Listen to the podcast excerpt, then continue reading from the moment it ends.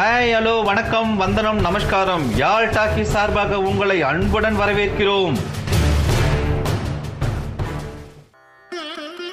சென்ற அத்தியாயத்தில் ஆண்டாளின் பெருமைகளை பற்றி தெரிஞ்சுக்கிட்டோம். இந்த அத்தியாயத்தில் அவர்கள் அருளி செய்த திருப்பாவை பற்றி தெரிஞ்சுக்க போகிறோம் பன்னிரெண்டு ஆழ்வார்களின் பக்தி பாசுரங்கள் நான்காயிரம் பாடலாக தொகுக்கப்பட்டு நாலாயிரம் திவ்ய பிரபந்தம் என்கிற நூலாக நம்மக்கிட்ட இருக்குது இந்த நூலின் நானூற்றி எழுபத்தி மூன்று முதல் ஐநூற்றி மூன்று வரை உள்ள பாடல்கள் திருப்பாவை பாடல்கள். வாழ்க்கையின் இறுதி குறிக்கோள் இறைவனின் காலடியில் சரணடைவது தான் அடைக்கலம் தேடுவது தான் அப்படிங்கிறத வலியுறுத்துறது தான் திருப்பாவை பாடல்களின் நோக்கம். திருப்பாவையை வேதம் அனைத்துக்கும் வித்து என்று சொல்கிறாங்க அதாவது வேதங்களின் விதை. முழு மரமும் அதிலிருந்து அடியுற்றி வருகின்ற மற்ற மரங்களும் விதையில் மறைக்கப்பட்டுள்ளது. இந்த மறைக்கப்பட்ட வேத உண்மையை திருப்பாவை பாடல்களில் வெளிப்படுத்துகிறார் ஆண்டாள். தொன்று தொட்டு தமிழ்நாட்டில் மார்கழி மாதத்தில் பாவி நோன்பு கடைபிடிக்கப்பட்டு வருகிறது. மார்கழி மாதத்தில் விடியும் முன்பே எழுகின்ற கன்னிப்பெண்கள் தன்னுடைய பிற தோழிகளையும் துயில் எழுப்பிக் கொண்டு குளிர்ந்த நீரில் ஆற்றில் நீராடி இறைவனை ஆலயத்தில் சென்று தரிசிப்பார்கள்.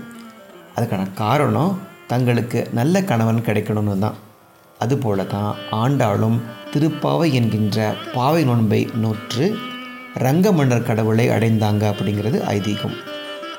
திருப்பாவை என்பது தீன் சுவை தமிழ். உங்களுக்கு சாமி பிடிச்சிருக்கோ பிடிக்கலையோ படித்தா பிடிக்கிற அந்த பாசுரங்கள் திருப்பாவை பாசுரங்கள். திருப்பாவை முப்பது பாசுரங்களை கொண்டுள்ளது. இதை நம்ம அஞ்சு பிரிவாக பிரிக்கலாம். முதல்ல அஞ்சு அப்புறம் அடுத்த பத்து அதுக்கப்புறம் அஞ்சு அதுக்கப்புறம் ஒன்பது கடைசியாக ஒரு பாசுரம். மொத்தம் முப்பது பாசுரங்கள். முதல் அஞ்சு பாட்டில் திருப்பாவையுடைய கருப்பொருள் அதன் கொள்கை மற்றும் நோக்கம் ஆகியவற்றை நமக்கு அறிமுகம் செய்கிறாங்க ஆண்டாள். இந்த மார்கழி மாதம் நாம் தேவையில்லாத ஆடம்பரங்களை விட்டுட்டு கடவுள்கிட்ட உண்மையான நேர்மையான பக்தியோடு இருக்கணும் அப்படின்னு சொல்கிறாங்க இதை ஒரு விரதமாக நம்ம கடைபிடிக்கும் போது நம்ம ஊருக்கு நல்ல மழை கிடைக்கும். அதனால் விவசாயம் சிறப்பாக நடைபெற்று உற்பத்தி பெருகும். இந்த நன்றி உணர்வோடு நாம் கிருஷ்ணருக்கு அர்ப்பணிக்கும் பூக்கள் நாம் செய்கின்ற செய்த செய்யப்போகின்ற பிழைகளை மன்னித்து நமக்கு நற்கதி அருளும்னு சொல்கிறாங்க ஆண்டாள். அடுத்த பத்து பாடல்களில் நம் வாழ்க்கையில் சமூகத்தோடு பங்களிப்பிற்கு என்ன முக்கியத்துவம் அப்படிங்கிறத விவரிக்கிறாங்க. ஒரு ஒற்றுமை என்னென்னா கிருஷ்ணனுடைய கோகுலத்தில் இருந்த இடையர்கள் போல பசுக்கள் நிறைந்து பால்வளம் செழித்து இருந்தது போல ஆண்டாள் வாழ்ந்த ஸ்ரீவில்லிபுத்தூரிலும் பால்வளம் நிறைந்து பசுக்கள் நிறைந்து காணப்பட்டிருக்கு. இன்றைக்கும் ஸ்ரீவில்லிபுத்தூர் பால்கோவாங்கிறது ரொம்ப பிரபலம் இல்லைங்களா? இந்த பத்து பாடல்களில் ஆண்டாள் தன் தோழிகளை புத்தம் புதிதாக மலர்ந்த பூக்களை சேகரிக்க கூப்பிடுறாங்க. தன்னுடைய கிராமத்தில் இருக்கிற பசுமை சூழல் பறவைகளின் சிலிர்க்கும் சப்தம் வண்ணமயமான மலர்கள் வெண்ணெய் கடைகின்ற இசை ஒலி கால்நடைகளின் மந்தைகள் மணிக்கூண்டுகள் கோயில்களிலிருந்து வருகின்ற தெய்வீக சங்கு சத்தம் போன்றவற்றை அழகாக சொல்கிறாங்க ஒவ்வொரு வீட்டையும் பார்வையிட்டு ஆண்டாள் அங்குள்ள தன் தோழிகளை எழுப்பி அவர்களோடு குளத்தில் குளிக்க செல் செல்கிறாங்க ஒவ்வொரு பாடலும் இறைவனின் அவதாரங்களைய தன்னுடைய தனித்துவமான மெல்லினத்தில் புகழ்கிறார்கள் அடுத்த ஐந்து பாடல்கள் ஆண்டாள் தன் தோழிகளோடு குளித்து முடித்து கோயிலுக்குள் செல்வதை விளக்குகின்றது. கோவிலில் காவல் காத்து கொண்டிருக்கிற காவலர்களை சமாதானப்படுத்தி கோவிலுக்கு உள்ளே நுழைந்து கண்ணுடைய பெற்றோர்களை புகழ்ந்து பிரார்த்தனை செய்து அதுக்கப்புறம் கிருஷ்ணரையும் பலராமரையும் எழுந்திருங்க அப்படின்னு இறைஞ்சிறது போல இருக்கிறது இந்த பாடல்கள். இதுக்கு பின்னாடி இறைவனின் தரிசனத்திற்காக இறைவனுடைய மனைவியான நீலாதேவியை அணுகுவதாக இந்த பாடல்கள் அமைக்கப்பட்டிருக்கின்றன. கடைசி ஒன்பது பாடல்களில் எப்படி இறைவனை தரிசித்த பிறகு அந்த மகிமை கருணை அற்புதமான ஆசீர்வாதங்களை தங்களுக்குள் தருது அப்படின்னு இறைவனுடைய பெருமைகளை பற்றி பேசுகிறாங்க வெள்ளை சங்கு வெண்ணெய் நெய் நகைகள் ஆடைகள் பூக்கள் இப்படி ஒவ்வொரு சிறப்பையும் சொல்லி இறைவன்கிட்ட வரம் கேட்குறாங்க ஆண்டாள். கடைசி பாசுரத்தில் இந்த திருப்பாவையை படித்தாலோ கேட்டாலோ என்ன பலன் கிடைக்கும் அப்படிங்கிற சொல்கிறாங்க சிம்பிளாக சொல்லணும்னா நம்மோட வாழ்ந்துட்டுருக்கிற பெண் கவிஞர் தாமரை அவர்கள் எழுதிய பல்வேறு பாடல்களை கேட்கும் போது நமக்கு ஒரு வித்தியாசம் உணர முடியும். வசீகரா அப்படிங்கிற பாடல் வரிகள் கண்ணான கண்ணே அப்படிங்கிற பாடல் வரிகள் மறுவார்த்தை பேசாதே அப்படிங்கிற பாடல் வரிகள் இவையெல்லாம் நம்ம மனசை ஒரு மாதிரி இனம் புரியாத மகிழ்ச்சிக்கு கூட்டிகிட்டு போகும். ஏன்னா இந்த கவிதைகளை எழுதினது ஒரு பெண் கவிஞர். அப்படித்தான் அந்த காலத்தின் மிகச்சிறந்த பெண் கவிதாயினி ஆண்டாள் கொடுத்த இந்த திருப்பாவையை கேட்குறவங்க நிச்சயமாக உள்ள முருகி போவாங்க. அப்படி அழகான நெஞ்சை வருடுகின்ற வார்த்தைகளை உபயோகப்படுத்தியிருப்பாங்க. வாங்க அப்படி மனம் கமழ்கின்ற அந்த திருப்பாவையை தெரிஞ்சுக்கலாம்.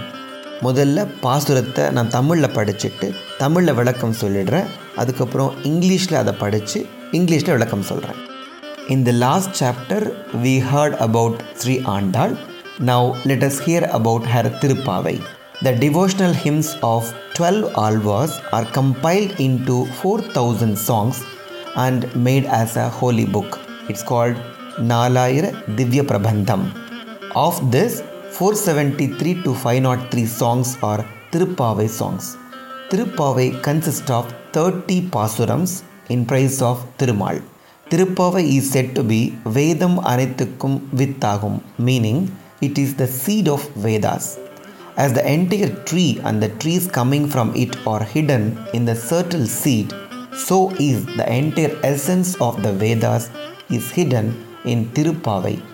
The entire hidden essence is mentioned in the Andal's verses in the form of poetry. Tirupavai belongs to the Pavai genre of songs, a unique Tamil tradition sung in the context of the Pavai Vratham or ritual, observed throughout the month of Margali. Sri Vaishnavas sing these stanzas every day of the year in the temple as well as in their homes. Andal's 30 songs contain the cardinal principles of Vaishnava Dharma during the month of Markali. Vaishnavas sing these songs to bring peace, prosperity, and divine grace. Andal assumes the guise of a cowherd girl in these 30 verses.